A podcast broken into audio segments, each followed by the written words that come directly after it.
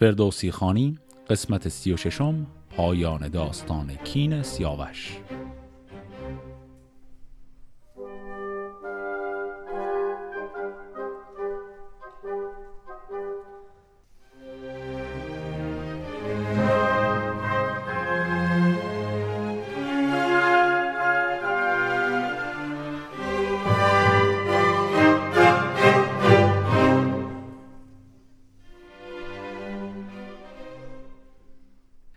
داستان قبل به اونجا رسید که رستم و پسرش و برادرش به همراه باقی پهلوانان ایران به توران حمله کردند. در ابتدا سرخه پسر افراسیاب رفت به سمت اونها اونها سرخه رو اسیر کردند و بعد هم به همون شکلی که سیاوش کشته شده بود او رو کشتند برای انتقام جویی.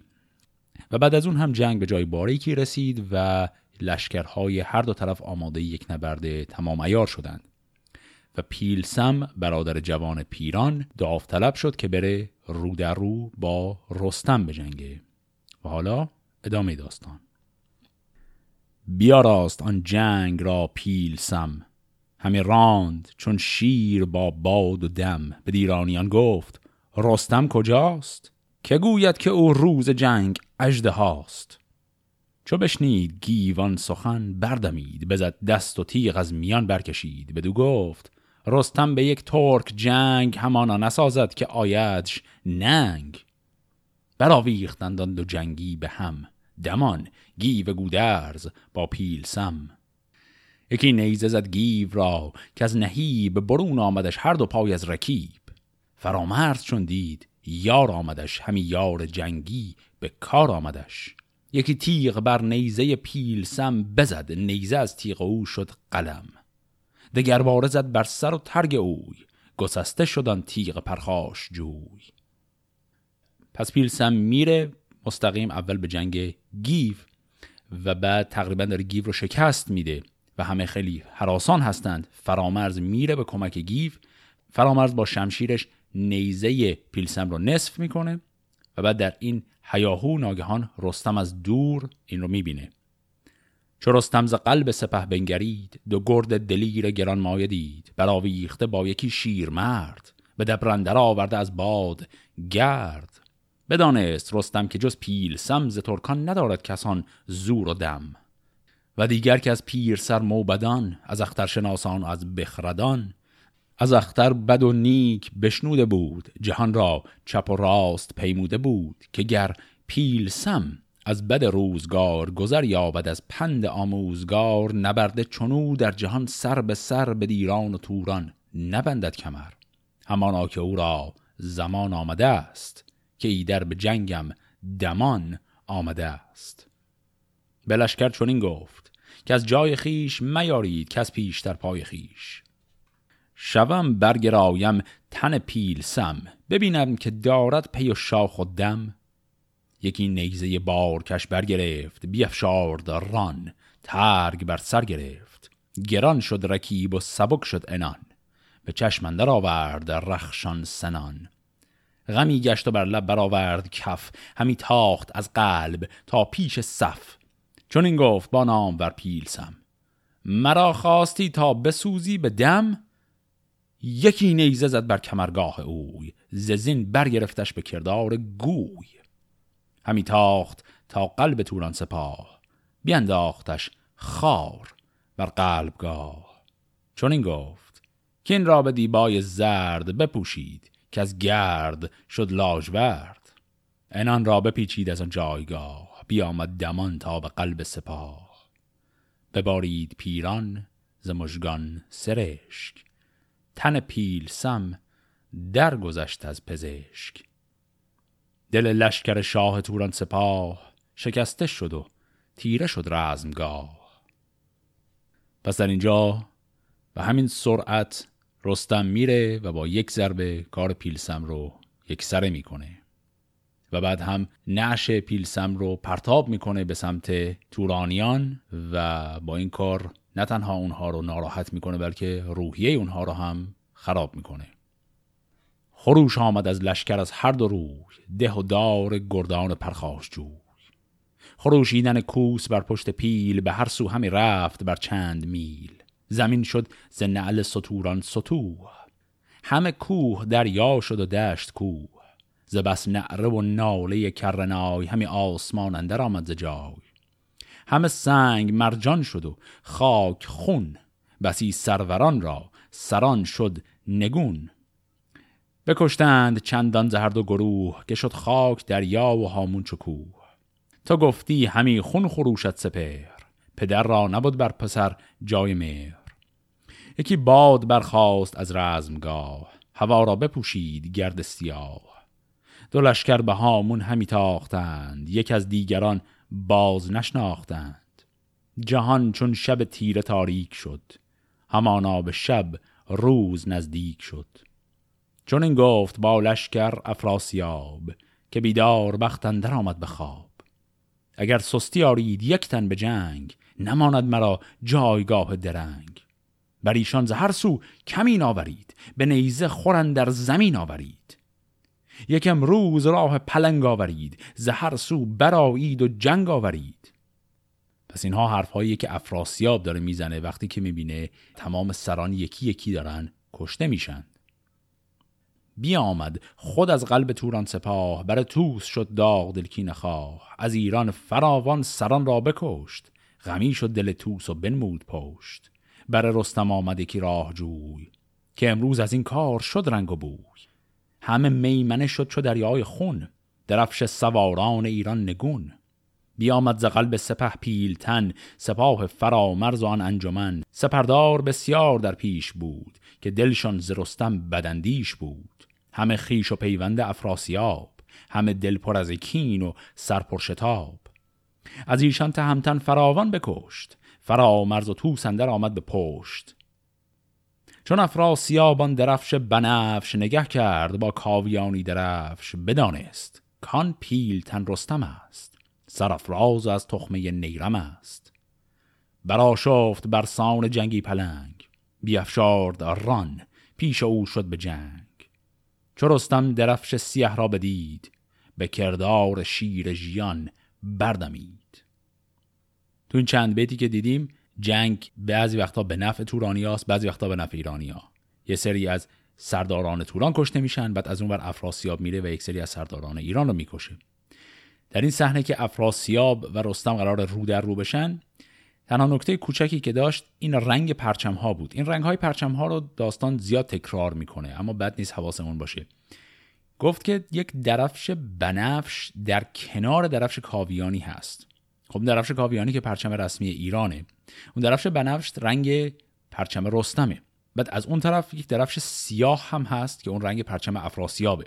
پس در اون حیاهوی میدان جنگ اینکه رستم و افراسیاب چجوری از دور همدیگر رو پیدا می‌کنن از طریق رنگ پرچم هاشونه انان باره دست کش را سپرد به جوش آمدن نام بردار گرد.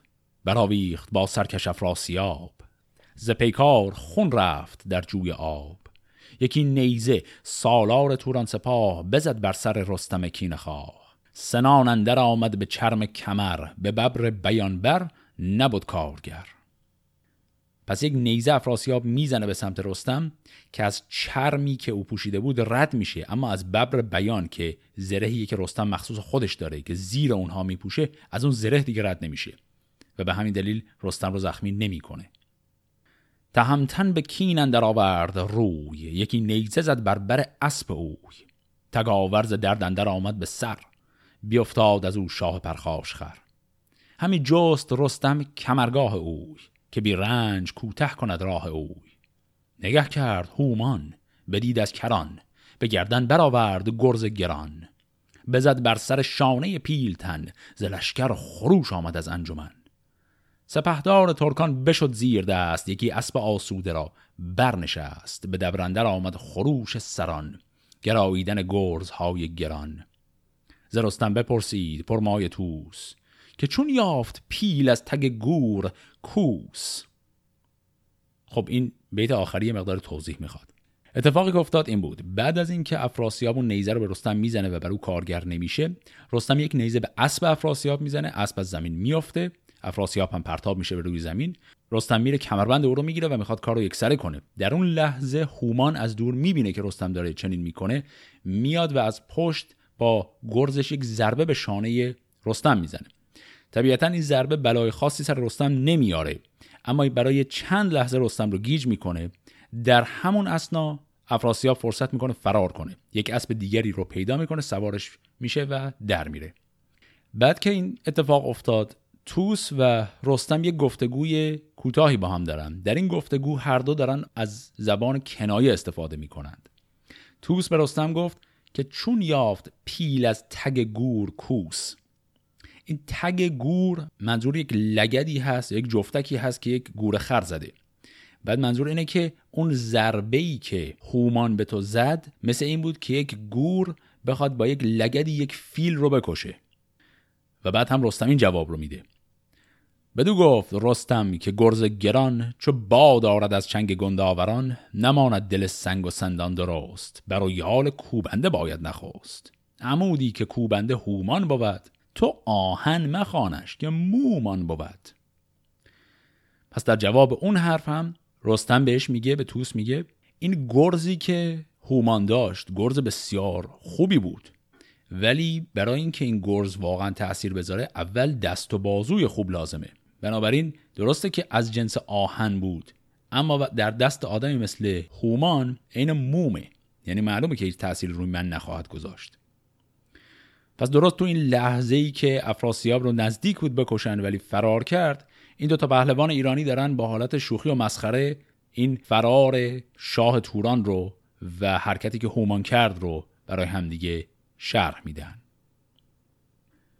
چون از جنگ رستم بپیچید روی گریزان همی رفت پرخاش جوی. سراسر سپه نعره برداشتند سنانها به دبرن در افراشتند. زمین سر به سر کشته و خسته بود. وگر لاله بر زعفران رسته بود. سپردند اسپان همی خون به نعل. شده پای پیل از دل کشته لعل.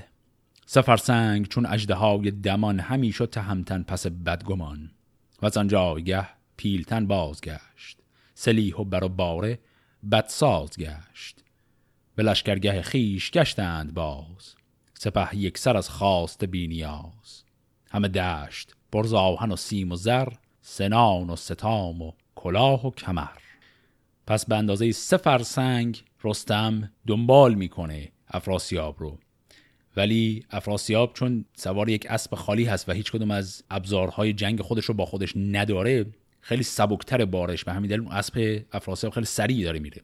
اما اسب رستم یه عالمه سلاح برش هست و به همین دلیل اسب خسته میشه طبیعتا و فقط تا همون سه تا فرسنگ می‌تونه بره دنبالش. از اون به بعد ترجیح میده برگرده و بذاره افراسیاب فرار کنه.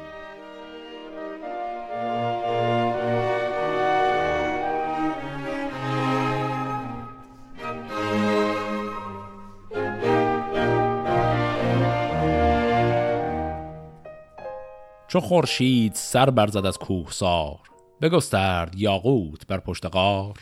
خروش آمد و ناله کرنای تهمتن برانگیخت لشکر ز جای. نهادند سر سوی افراسیاب. همه رخ زکین سیاوش پراب چو بشنید که آمد از ایران سپاه تهمتن به پیش اندرون کین خواه بیاورد لشکر به دریای چین. بر او تنگ شد پهن روی زمین. تهمتن نشست از بر تخت اوی به خاکندر آمد سر بخت اوی. اینجا منظور از اوی همون افراسیابه. پس اینها افراسیاب رو فراری میدن و عملا تخت و کاخ او رو تصاحب می‌کنند. یکی داستان زد تهمتن نخواست که پرمایه آن کست که دشمن نجست. چو بدخواه پیش آیدت کشته به. گراواره از جنگ برگشته به. ز توران همه گنج او باز جست بگفتند با او یکایک درست. غلامان اسب و پرستندگان همان مایه ور خوب رخ بندگان. در گنج و دینار و پرمایه تاج همان جامعه دیبه و تخت آج. یکایک ز هر سو به چنگ آمدش. بسی گوهر از گنج کنگ آمدش. سپه سر به سر زود توانگر شدند چه با یاره و توق افسر شدند. یکی توس را داد از آن تخت آج همان یاره و توق و منشور چاج. بدو گفت هر کس که تاب آورد وگر رسم افراسیاب آورد همان گه سرش رازتن دور کن و از او کرکسان را یکی سور کن. کسی کو خرد جوید و ایمنی نیازد سوی کیش آهرمنی. چو فرزند باید که داری به ناز ز رنجی من از خواسته بینیاز تو بی رنج را رنج من ما هیچ همه مردی و داد دادن بسیچ که گیتی سپنج است و جاوید نیست فری برتر از فر جمشید نیست. سپهر بلندش به پای آورید جهان را جزو کت خدای آورید خب پس اینجا چی شد؟ رستم رفت و تخت و تاج افراسیاب رو تصاحب کرد و به نوعی عملا بر تخت افراسیاب نشست و یه جورایی شد شاه توران حداقل برای یک مدتی. و بعد داره عین شاهان رفتار می‌کنه یعنی تمام خزانه کاخ توران رو شروع کرد تقسیم کردن بین پهلوانان خودش به همه گنج های مختلف داد و بعد هم منشور فرمانروایی شهر چاج که یکی از شهرها در تورانه رو داد به توس و گفت تو برو اونجا و شروع کن به همین ادامه همین کار. یعنی هر کس که طرفدار افراسیابه رو برو بزن و تنبیه کن و غیر از اون در اون شهر دادگستری بپا کن و الی آخر.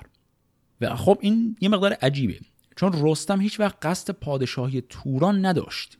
یعنی کل این کارا رو کرده بود برای انتقام گیری خون سیاوش. قصد این نبود که بیاد این کشور رو تصاحب کنه. و این به نظر می‌رسه که رستم یه جورایی به قول ما امروزی ها جوگیر شده. یعنی دید که افراسیاب فرار کرده اونم همینجور گذاشت دنبالش و پایتختش رو هم گرفت و حالا یه چند دقیقه بر روی تخت پادشاهی او هم نشسته و داره ادعای شاهی توران می‌کنه. در حالی که رستم در حالت عادی هیچ علاقه به تصاحب روی توران و پادشاهی بر این منطقه نداشته و نداره.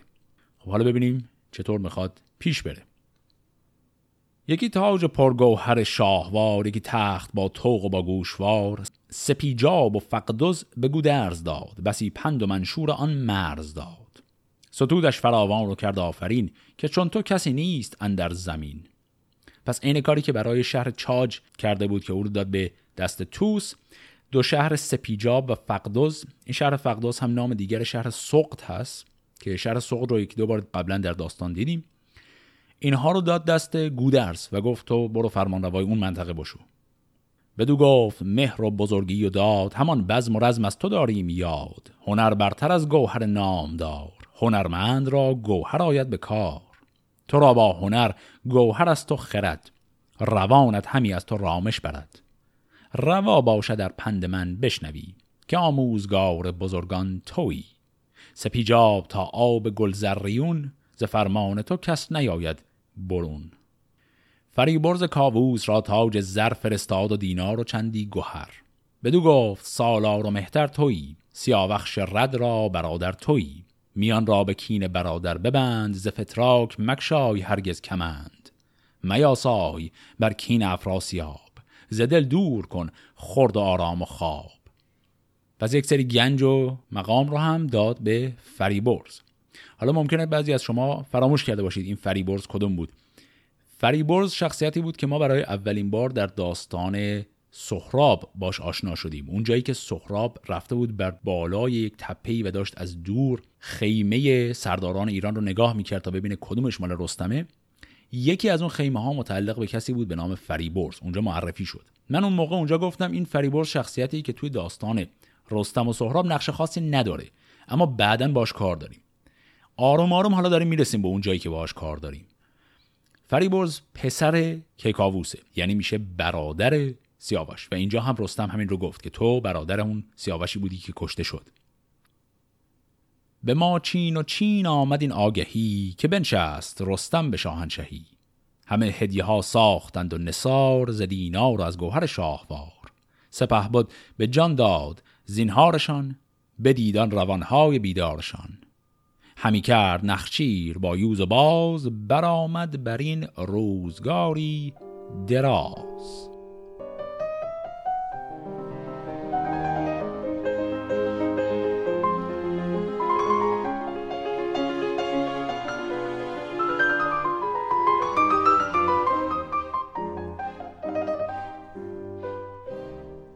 در چند بیت قبلی که خوندیم یک عبارتی ذکر شد اونم چین و ماچین بود. در ادبیات فارسی قدیم این اصطلاح چین و ماچین زیاد تکرار میشه. شاید بعضیاتون دقیق ندونید که این دقیقا معنیش چیه. حالا جلوتر که بریم توی داستان ارجاع به چین و ماچین زیادتر هم خواهد شد. بنابراین بعد نیست همینجا یک توضیح خیلی مختصری بدیم. در ادبیات و فرهنگ قدیم فارسی به اون جایی که میگفتنش چین یعنی کلمه چین رو برای اون منطقه جغرافیایی که به کار میبردن دقیقا همون چین امروز نیست. بلکه منطقه های غربی چین به اضافه منطقه هایی که آسیای مرکزی رو شامل میشه به اون منطقه به شکل کلی می‌گفتن چین. یعنی مناطقی که مثلا قرقیزستان امروزی هم یه بخشیش هست. اما ماچین می‌شد کل کشور چین امروزی. یعنی اون منطقه‌ای که مثلا شهرهای پکن و شانگهای و اینا درش هستند اون منطقه در ادبیات فارسی قدیم به اونجا نمی‌گفتن چین. به اونجا می‌گفتن ماچین چین رو برای یک منطقه یک کمی غربتر از اون به کار می بردن. پس وقتی اصطلاح چین و ماچین رو با هم به کار می‌برن میشه تقریبا کل آسیای مرکزی تا دریای چین. همه اون منطقه با هم یه جا میشه چین و ماچین. پس الان رسیدیم به جایی که عملا پهلوانان ایران کل کشور توران رو گرفتن دستشون. افراسیاب با یک حالت دربدری اصلا فرار کرده و معلوم نیست کجاست. و رستم خیلی ناگهان نشسته بر تخت و قنایم را هم پخش کرده بین پهلوانان. چنان بود که روزی زواره برفت به نخچیر گوران خرامید و تفت یکی ترک تا باشدش رهنمای به پیش اندر افکند و آمد ز جای. یکی بیشه دیدن در آن پهندشت که گفتی بر او خود نشاید گذشت. ز بس رنگ و بس بوی آب روان همین نو شد از باد گفتی روان. پس آن ترک خیره زبان برگشاد به پیش زواره سخن کرد یاد. که نخچیرگاه سیاوش بودین بر این بود مهرش ز توران زمین. بدین جایگه شاد و خرم بودی جز ایدر همه روز با غم بودی پس زواره یک روز داره میره به یک نخچیرگاهی برای شکار و تفریح. یکی از ترکان یعنی تورانیانی که ساکن همون منطقه بوده یکی از آدمهای اهالی منطقه رو هم می‌بره به عنوان راهنما پیش خودش. و به یک دشت زیبایی که می‌رسند این آقای راهنما برمیگرده میگه این دشت زمانی نقشیرگاه سیاوش بوده و این رو که میگه یک دفعه داغ دل زواره تازه میشه. زواره چو بشنید از او این سخن برو تازه شد روزگار کهن. چو گفتار آن ترکش آمد به گوش فرود آمد از اسب و زور رفت هوش. یکی باز بودش به دستن درون رها کرد و مژگان شدش پرس خون. رسیدند یاران و لشکر به دوی غمی یافتندش پر از آب روی. گرفتند نفرین بر آن رهنمای به زخمش فکندند هر یک ز پس اون آقای ترک بیچاره رو که راهنما بوده رو هم گرفتند و یک دور اونو هم مفصل کتکش زدند. زواره یکی سخت سوگند خرد فرو ریخت آب از دو دیده به درد. که از این پس نه نخچیر جویم نه خواب. نپردازم از کین افراسیاب. نمانم که رستم برا ساید ایچ. همه جنگ را کرد باید بسیج همانگه چون نزد تهمتن رسید. خروشید چون روی او را بدید. بدو گفت که در به کین آمدیم وگر لب پر از آفرین آمدیم؟ چو یزدان نیکی دهش زور داد از اختر تو را گردش هور داد. چرا باید این کشور آباد ماند؟ یکی را بر این بوم و بر شاد ماند. فراموش مکن کین آن شهریار که چون او نبینی به صد روزگار. پس آقای زواره داغ دلش چنان تازه شده که اصلا ناراحته که چرا ما به قدر کافی از این تورانیان نکشتیم. یک مقداری جنگیدیم باشون ولی بعد شروع کردیم به آسایش و خورد و خوراک و شکار و تفریح. برانگیخت آرمده دل راز جای. تهمتن همان کرد کودید رای. همان قارت و کشتن اندر گرفت. همه بوم و بر دست بر سر گرفت. ز توران زمین تا به سقلاب و روم نماندند یک مرز آباد بوم. این کلمه سقلاب هم میشه مرز نزدیک به روسیه امروزی. این اصطلاحی که گفت از توران تا سقلاب و روم این در حقیقت یک مقدار اغراق زیاده چون می‌دونیم که اینها به منطقه سقلاب و روم حمله نکردن هنوز تو همون تورانن. یعنی به اغراق داره میگه اینها کل زمین رو پر از آشوب و جنگ کردند. همه سر بریدند برنا و پیر زن و کودک خورد کردند اسیر. بر این گونه فرسنگ بیش از هزار ز کشور برآمد سراسر دمار. هر آن کس که بود مهتری با گوهر همه پیش رفتند پر خاک سر. که بیزار گشتیم از افراسیاب نخواهیم دیدار او را به خواب. از آن خون که او ریخت بر بیگناه کسی را نبودن در آن رای و راه. کنون انجمن گر پراگنده ایم همه سر به سر پیش تو بنده ایم. چو چیره شدی بیگنه خون مریز مکن جنگ گردون گردنده تیز. نداند کسی کان سپه بد کجاست. بربر است اگر در دم اجده هاست. چو بشنید گفتار آن انجمن بپیچید بینا دل پیلتن. سوی مرز قچقار باشی براند سران را زلشکر سراسر بخواند. شدند انجمن پیش او بخردان بزرگان و کارآزموده ردان. که کاووس بی فر و بی پر و پای نشسته است بر تخت بی رهنمای. گر افراسیاب از رهی بیدرنگ به ایران یکی لشکر آرد به جنگ. بیابد بران پیر کاووس دست شود کام آرام ما پاک پست. یکایک همه فامکین توختیم همه شهر آباد او سوختیم.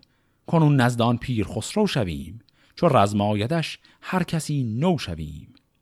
کجا سالیان اندر آمد به شش که نگذشت بر ما یکی روز خش. بد ایران پرستنده و تخت و گاه همانجا نگین و همانجا کلاه.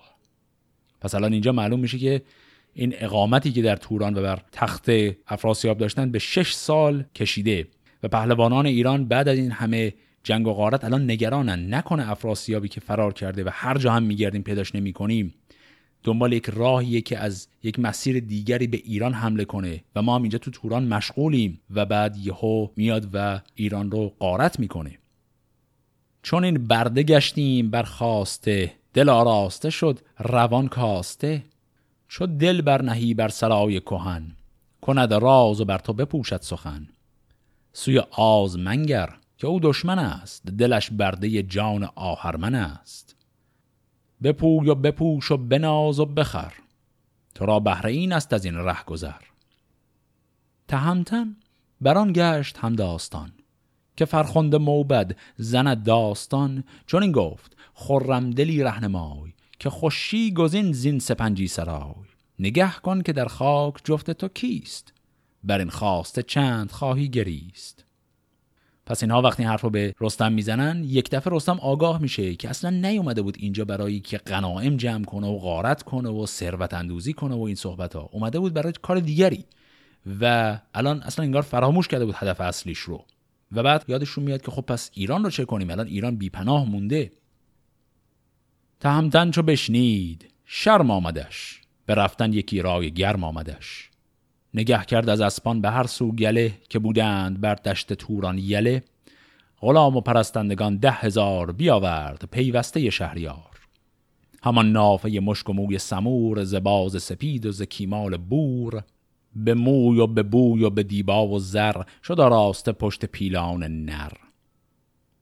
این کلمه کیمال هم که اسمش رو شنیدیم این یک حیوانیه یک حیوانی از رده شبیه به راسو و سمور و اینها که از پوستش پوستین خز می ساختند ز گستردنی ها و از بیش و کم ز پوشیدنی ها و گنج درم ز گنج و سلیح و ز تاج و ز تخت به دیران کشیدند بر بست رخت. ز توران سوی زاولستان شدند. به نزدیک فرخنده دستان شدند. سوی پارس شد توس و گودرز و گیف. چنان لشکری نام بردار نیف. نهادند سر سوی شاه جهان چون این نامداران و فرخ مهان.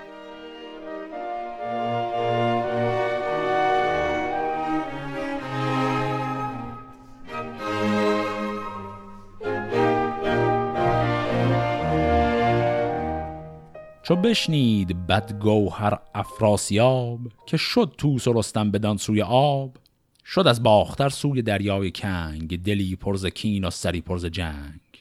همه بوم زیر و زبر کرده دید مهان کشته و کهتران برده دید. نه اسب و نه گنج و نه تاج و نه تخت نه شاداب بر شاخ برگ درخت. جهانی بر آتش برافروخته همه کاخ ها کنده و سوخته. زدیده ببارید خوناب شاه. چون این گفت با مهتران سپاه که هر کس که این بد فراموش کند همی جان بیدار بیهوش کند. همه یک به یک دل پر از کین کنید سپر بستر و ترگ بالین کنید. به دیران زمین رزم و کین آوریم نه جنگ آسمان بر زمین آوریم. ز بهر بر و بوم و پیوند خیش همان از پی گنج و فرزند خیش همه هاشان به پای آوریم بکوشیم و این کین به جای آوریم. به یک رزم اگر باد ایشان بجست نباید چون این کرد اندیشه پست. ز هر سو سلیح و سپاه آوریم به نوی یکی تازه راه آوریم.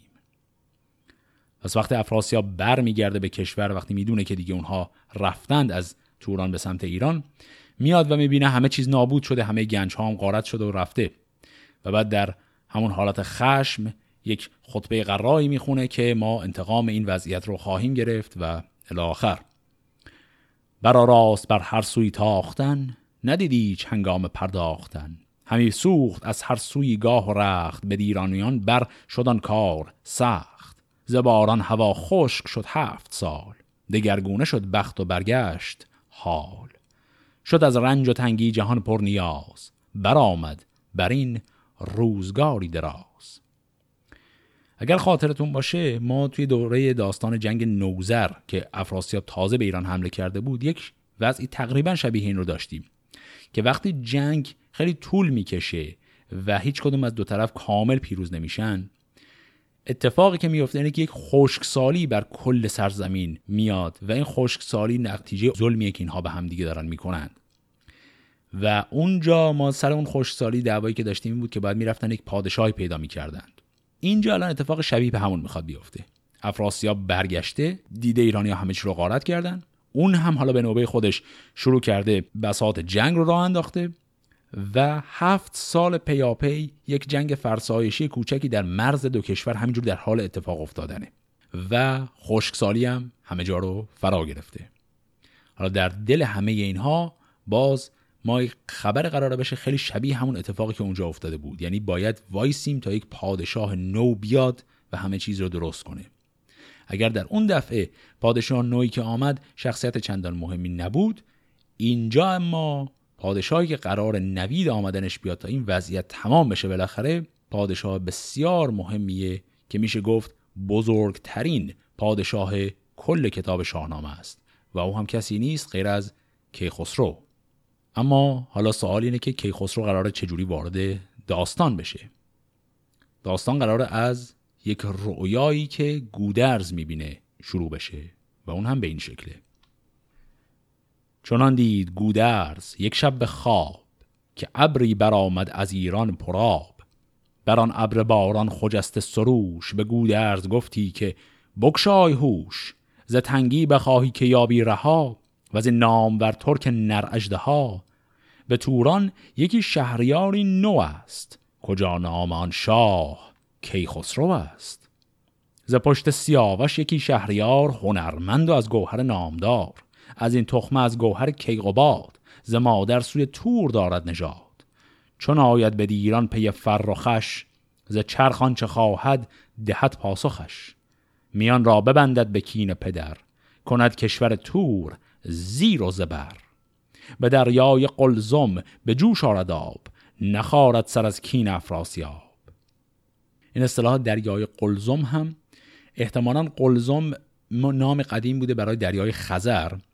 اما توی خیلی از این متون قدیمی وقتی می‌گفتن دریای قلزم به معنای عام هر دریایی می‌تونسته مراد باشه. شب و روز در جنگ بر زین بود همه ساله در جوشن کین بود. ز گردان ایران و گردن کشان نیابد جز از گیو از او کس نشان. چون این است فرمان گردان سپر به دود آرد از داد گسترده مهر. پس خوابی که گودرز چی بود؟ این بود که خب الان خشکسالیه. گودرز خواب یک ابر بارانزایی رو دید که داره میاد به سمت ایران. بعد در بالای اون ابر یک سروشی یک فرشته ای هست و اون فرشته خطاب به گودرز داره میگه کسی به نام کیخسرو هست در توران برو اونو بیار. و ادامه میده میگه هیچ کس غیر از گیو یعنی پسر همین گودرز هیچ کس غیر از اون نمی‌تونه بره پیداش کنه. کسی که باید بره و کیخسرو رو از توران بیاره فقط و فقط گیو خواهد بود. چون از خواب گودرز بیدار شد ستایش کنان پیش دادار شد بمالید بر خاک ریش سپید ز شاه جهان شد دلش پر امید. چو خورشید پیدا شد از پشت راغ برآمد به کردار زرین کناغ سپه بد نشست از بر تخت آج بیاراست ایوان به کرسی ساج پراندیشه دل گیو را پیش خواند. و آن خواب چندی سخنها براند.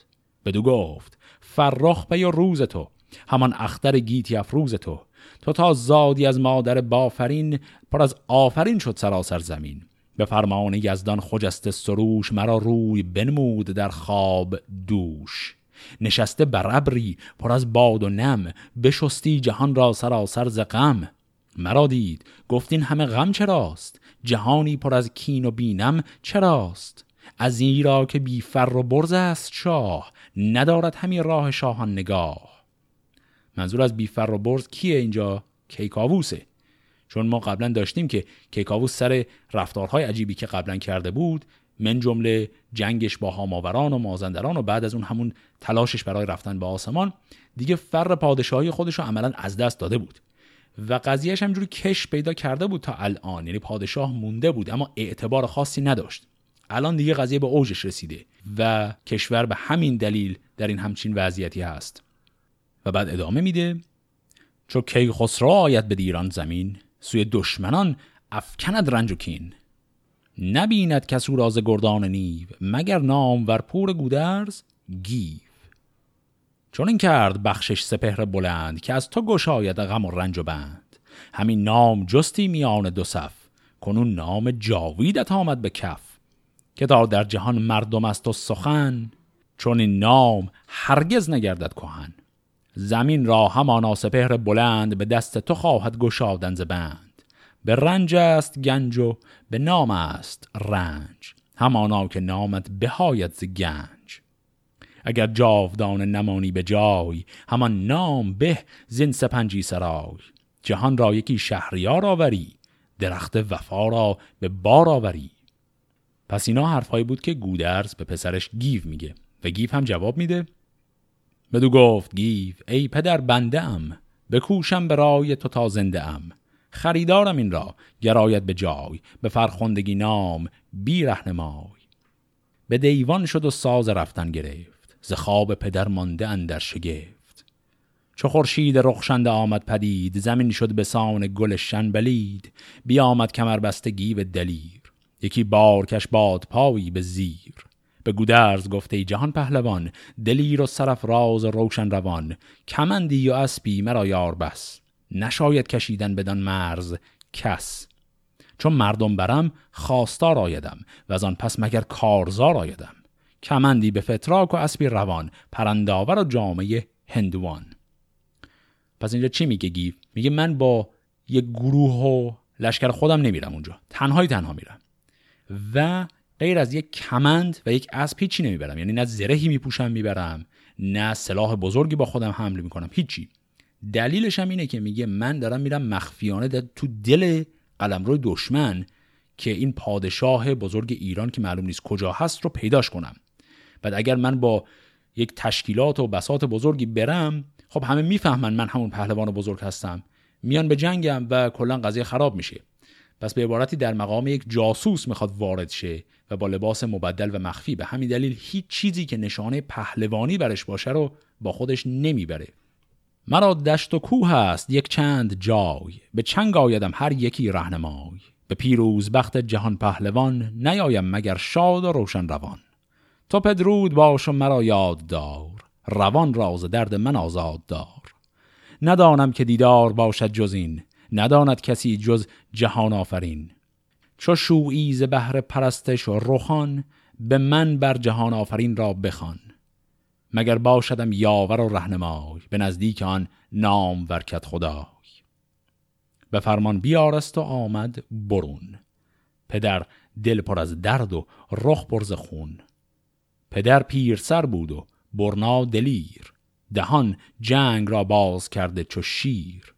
ندانست کش باز بیند پسر ز رفتن دلش گشت زیر و زبر پس در اینجا عملا داستان کین سیاوش به اتمام می‌رسه گرچه باز هم همونطور که گفتم داستان سیاوش به مفهوم اصلیش به پایان اصلا نرسیده. صرفا ما از یک فاز داستان وارد فاز بعدی داریم میشیم. اون قسمتی که کینخواهی و انتقام جویی مستقیمی بود که ایرانیان داشتن اون قسمت عملا دیگه تمام شده. یعنی هر کیو می‌خواستن بکشن کشتن. هرچی هم می‌خواستن قارت کنن کردن. در نهایت دلشون هنوز خنک خنک هم نشده چون افراسیاب سر جاش هست. اما به هر حال هر کاری تونستن توی این چند سال کردن. در این لحظه دغدغه‌شون دغدغه خیلی بزرگتریه. قصهشون این نیست که آیا کسی مستقیما انتقام خون سیاوش رو گرفته.